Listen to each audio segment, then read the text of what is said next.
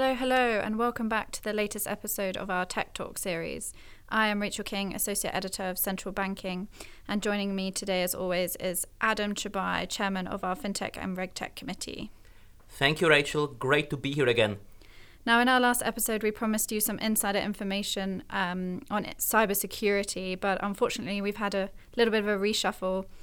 And we are incredibly lucky to have Aleksi Grym, who's come all the way from the Bank of England to talk about central bank digital currencies instead. So, welcome, Aleksi. Thank you. It's a pleasure to be here.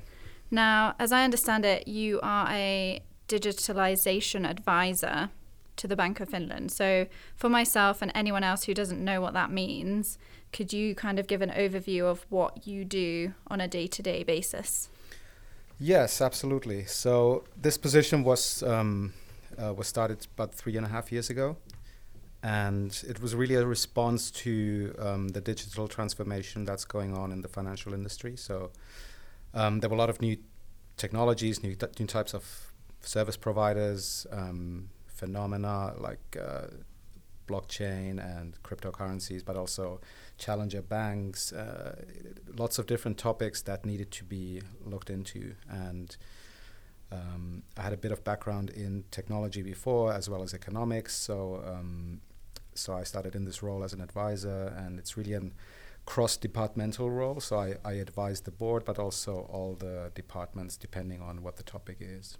Okay, so you in in those topics listed crypto assets as as one of the things that's emerged. Um, many of our listeners who's been following this debate have called in or asked us questions about the various crypto assets, digital money, central bank digital currencies, which appear to all be interchangeable, or at least the media uses them interchangeably, probably incorrectly. Um, and we've tried to create some kind of taxonomy, but it'd be interesting to hear from you how you would classify these new assets that have emerged. Yeah, I can try to do that in a, in a few words. um, so so, uh, so crypto assets, I would say, are a type of virtual asset in the sense that there's no sort of real world counterpart to to the, to the asset itself. So it only exists in a sort of virtual digital environment. Um, they are traded, so in that sense, they are similar to other assets like like equities or or, or securities.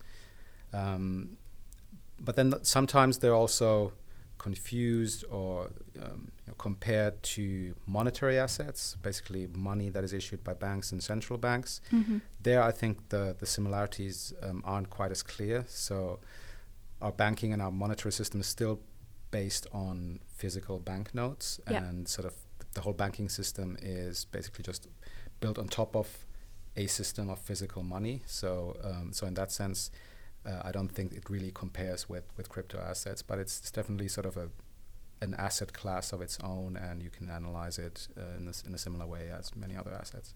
And would you class stable coins as a type of crypto asset, or would you class them as a separate entity altogether? So I think stable coins is a type of crypto asset. I think that is the, the purpose of stable coins, that you take a crypto asset and then you try to peg its value to an actual currency, uh, mm-hmm. an ac- actual money. But I think my in my view, what happens when you do that is you actually um, start operating a regulated business. So in the end, it really doesn't matter whether you use a cryptocurrency or any other technology. Um, if you peg your asset or you peg your instrument to money, then you become something like a bank or um, a payment institution. Uh, okay. Yeah. So, do you think the people who are issuing these assets even know what they should be calling what they're issuing, or are they mislabeling what they're issuing?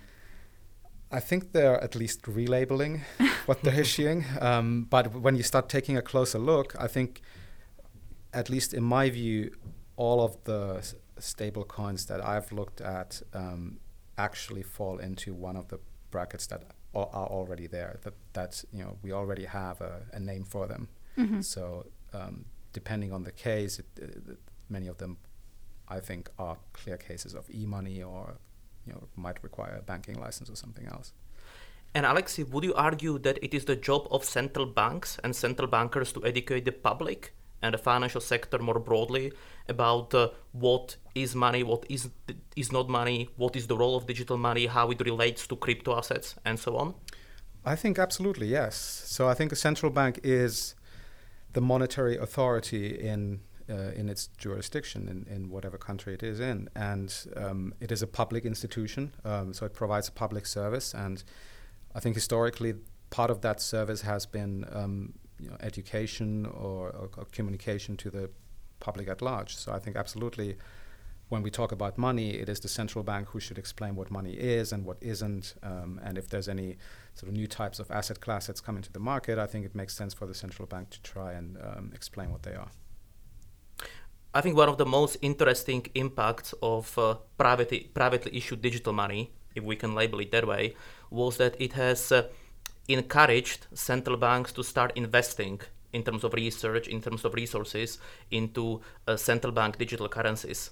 So, Aleksi, maybe could you please briefly guide us through what are the key risks and benefits with regards to central bank digital currencies and why are actually so many central banks around the world from various types of markets invest so heavily, I think it's fair to say, into this type of initiatives? Yeah, so central bank digital currencies is an interesting topic. I think it, it's been driven by a few different things simultaneously. So there's no one driver behind it. I think, especially in the Nordics, it's been largely driven by by a cashless society. So cash is being used less and less as a payment instrument. In some other countries, it's being driven by um, uh, financial inclusion, um, getting a, a, digital payment instrument um, to those who don't have access to a bank account. And then also, um, there has been, as you mentioned, um, acting as a catalyst, um, these private digital currencies and, and, cryptocurrencies, which have, you know, shown that there might be demand for something more that than what's already on the market, and and all of these reasons together, I think, have uh, sort of motivated central banks to to look more and more into into central bank digital currencies. Do you think they should be looking down this avenue? Is it not a better use of their time to just focus on enhancing the current payment infrastructure? No, I think I think they should be looking into it. Um, so first of all, because we might be talking about a development relating to money, and you know, a monetary authority should know everything about money, and you know, should look into any technological or other other mm. development that's that's related to money. But um, if we talk about payment systems um, and market infrastructures, there might be something really, really useful there that um, you know is worth looking into. So it might actually help simply in terms of the, the technology.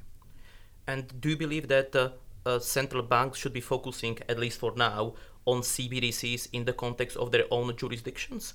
Or do you believe that there is space for some sort of cross jurisdictional cooperation and coordination? So, I mean, in Europe, we have to keep in mind that we're already operating in an environment where we have multiple jurisdictions uh, working together all the time, and so the eurozone is a is a sort of union of jurisdictions in that sense. So absolutely, there's a need to coordinate. Um, so even if we conceptually or technologically come up with some sort of new um, new concept, uh, we still have to think about how to implement that in different jurisdictions, even within the eurozone. But even beyond the eurozone, I think there's there's definitely uh, a, good reason to also you know exchange knowledge between um, countries and you know central banks uh, have similar mandates and work in a similar way all, all around the world. So it makes sense definitely to, to learn from each other. And which of the technological platforms would you see as the basis for CBDCs? Of course, there have been some research that has been focused on DLT and blockchain. There are some projects which are dealing in more detail with cloud. Do you think that any any of these platforms do have a future, or which ones do you see as the as the most interesting, as the most relevant one for the future of the CBDC research?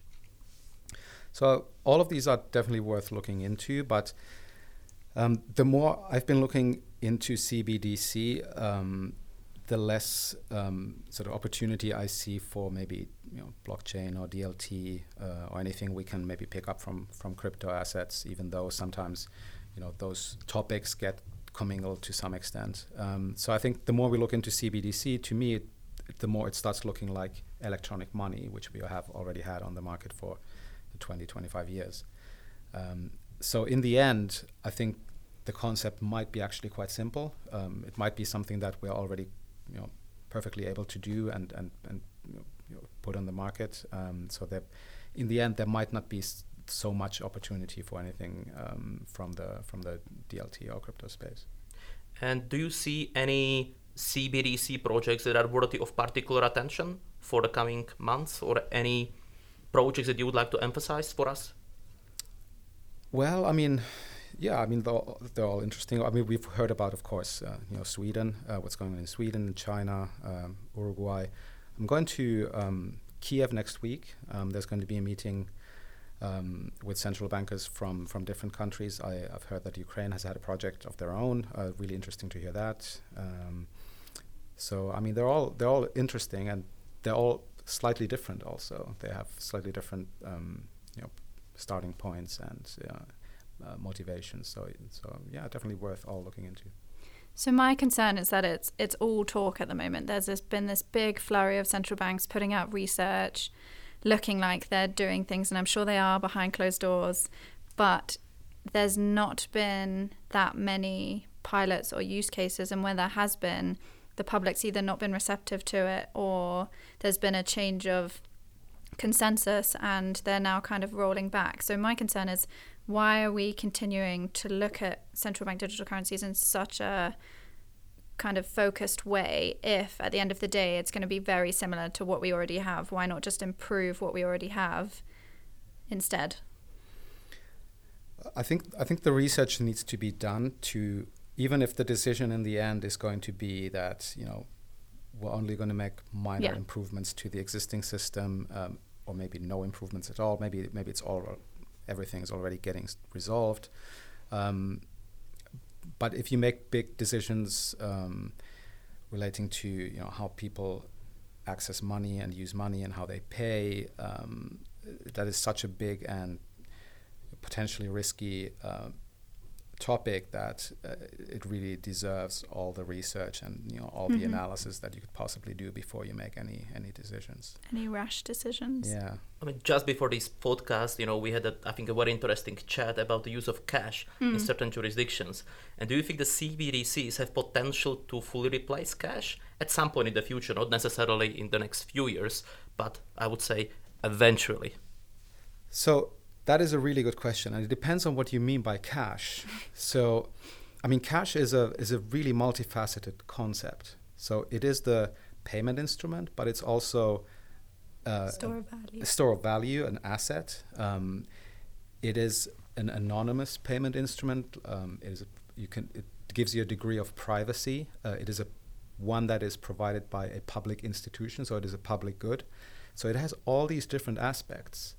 Um, so if you ask, you know, could a digital version replace cash? It might replace some of these characteristics, or you might bring some of these characteristics into a digital payment instrument. For example, the fact that we're currently uh, entirely dependent on private uh, sector companies providing us with the payment um, payment infrastructure that we're currently using on, and the payment instruments. So we use we use, we use cards and, and, and so on, and you know banking, the payment systems of banks. So at least in the Nordics, we asked the question, you know, should there be a public alternative, one provided by a public institution that could provide some of these services also. And maybe just one, one final question with regards to the to the CBDCs more generally. Uh, I think something that will need to be dealt with is also the issues of uh, uh, regulatory and supervisory oversight, especially I think on the cross-border level. If you mm-hmm. have CBDCs in multiple jurisdictions, do you think that this is something which should be dealt with and taken into consideration right at the beginning, or do you believe that then the regulatory and supervisory frameworks focused on digital money and CBDCs can be developed or adjusted later on? No, I think I think you're right in the sense that that is one of the sort of fundamental questions of CBDC. I think it goes right to the heart of the definition of CBDC. Like, who is it for? Who can ha- have it? Who can hold it? Who can use it? Um, so, and that brings us to the taxonomy. Like we we talk about wholesale CBDC or retail CBDC. Could any natural person use it? Do you need to have so, some sort of bank or payment institution that is you know ha- has access to it and so on and so on. So I think it, it, it goes to the very heart of the concept, um, and also in the last sort of 10, 20 years, there's been a lot of work done to um, fill gaps in terms of you know money laundering and getting um, payment systems and monetary transfers to uh, be more compliant with law. And it would be a real shame if we now uh, introduced a new payment instrument that would um, make it again easier to to um, you know, circumvent some of these safeguards and some of these laws. So I think definitely whatever you know, if there's going to be a CBDC and you know it's one more alternative that's that's available, then it should definitely the starting point should be that it, should be as compliant and as as safe in terms of AML, for example, than any other um, way to pay. Do you have a, a preferred model in your brain when you picture a CBC CBDC being issued? What does it look like to you? Hypothetically, obviously. Yeah. Um, so we, that that's a question we've been working on at the Bank of Finland very recently. So mm-hmm. so we're, we're currently working on a model like what what could CBDC in practice look like? Yeah. What would we what would we really talking about? Um, and I don't have one model yet, but um, well, I think there are certain things that we can say for sure. For, okay. exa- for example, it, it's going to be a central bank liability, so it's going to be issued by a central bank. So the central bank is going to be backing the the payment instrument in right. question. Um, there are a few different ways you can do that. So um, the central bank can itself be the issuer of the payment instrument. Let's say something that would, might look like a digital wallet or like e-money, basically, mm-hmm. or it could back the instrument that is issued by someone else, basically a payment institution. Um, but in the end, it would you know all the roads would go back to Rome to the central bank, uh, mm-hmm. so there would be an account somewhere in the central bank, and you know that's where the money would be uh, you know coming from in, in the end. Um, so so that's for sure. Um, and maybe the other sort of almost certain thing is that a central bank isn't very good at you know building mobile apps or you know, designing end user experiences. Yeah. So those would be done by someone else. Right. Um, and we already have a lot of that on the market. We already know what people are using to pay with. You know, we have cards, we have mobile apps, and so on. So it would look probably look very much like something like that, and it would be similar to what's already out there with you know some of the e-money and other other types of apps. Um, but apart from that, um, I think there are still a lot of moving parts and you know, a lot of questions that you can still um, mm-hmm. make decisions on whether you know, what degree of privacy, uh, what sort of data is being collected by whom, who has access to it, um, and so on.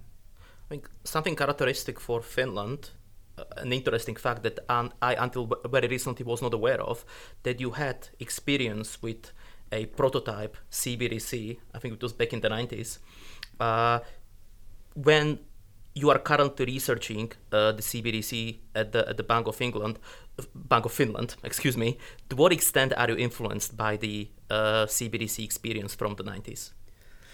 So that's right. So um, you know, it, uh, one of the stereotypes about Finland is that we are very good at technology, but we're really poor at marketing. So um, ask any Finn, and they will they will say they'll this. agree. Yeah. Um, so it is a tr- it is actually a fact that you know we already had a CBDC type product on the market in the 90s, which was um, developed and issued by the central bank, the Bank of Finland, uh, and then that was uh, we had that around for about 10, 12 years. Um, it was discontinued in 2006, so this was uh, it was launched in 1993.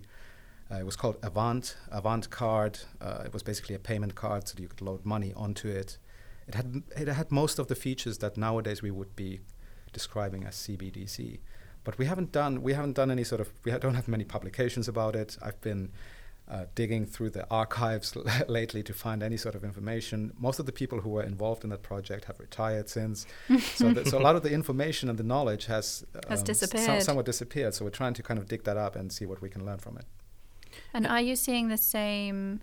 I know you said you haven't had a chance to compare, but the same issues that Avant had, or why it was discontinued. Do you think the current models that are being proposed for central bank digital currency? Do you think you'll see them mirrored? Yeah, I think we can learn a lot from that. I mean, we know exactly why it was discontinued. So, so the general public couldn't really see much difference between the Avant card and a normal debit card. Right. So that that was the fundamental reason. But the Avant card was launched before there were debit cards uh, the way we know it Mm-hmm. today. Um, so there weren't chip and pin. They weren't. Um, that you didn't have NFC, Mhm. and there was actually a, a limit on how much you could pay. So it's, it had to be the equivalent of five pounds or five euros and above. Right. Um, so you couldn't make small value Small payments. purchases.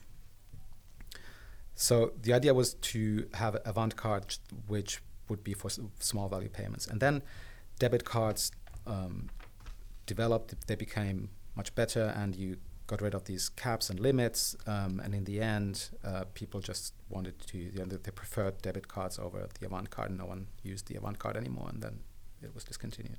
So, do you think we'll have Avant Card Mark II anytime soon, or not? I think we could, yeah. we could. I think we could, yeah. Um, yeah. And maybe is it something which is sort of uh, which will be remembered, you know, uh, amongst the people of Finland, you know? So maybe you know, young generation, you know, would it be more attractive for the population, the young generation, maybe possibly even some of the older or more experienced generations to uh, engage with the digital money in case you would label it as Avant? Is it a well-established brand in Finland? No, I don't think it is. No, That's why it's died out. yeah, it's it's it's pretty much died out. I've talked to people and no one really remembers it. Um, at its peak, there were about a million cards outstanding, so um, which is about a fifth of the population of Finland, which is a lot, but it, it's just been forgotten since. Um, so it would be kind of fun to, you know, resurrect the brand, but um, I don't think anyone would really remember the first, you know, the initial, the original Avant. Well, we have Project Jasper and Project Stella. Maybe Finland will have Project Avant anytime in the coming years. But it'd be interesting to see how many other central banks have similar kind of case studies from, I don't know, 10, 15 years ago floating around. I'm sure there's more hidden away in archives and in the brains of central bankers gone past. Um, but I think that is all we have time for today. Uh, thank you, Aleksi, for coming to visit us and for clearing up some of the issues surrounding the topics. You've helped me clarify the difference between crypto asset, digital money. I now know that central bank digital currency is way older than we first thought. Um, so, thank you for coming in. Thank you. It was a pleasure to be here. Thank you very much, Aleksi, for your time. And I think I would be a bad producer in case I wouldn't mention that we also very much look forward to seeing you uh, on the 17th and the 18th of March at our FinTech and RegTech Global, Global Supervisory Summit in Brussels. Yes, I'm looking forward to that too. So, Adam and I will be back in a few weeks with our next episode. But until then, it's goodbye from me. And goodbye from me.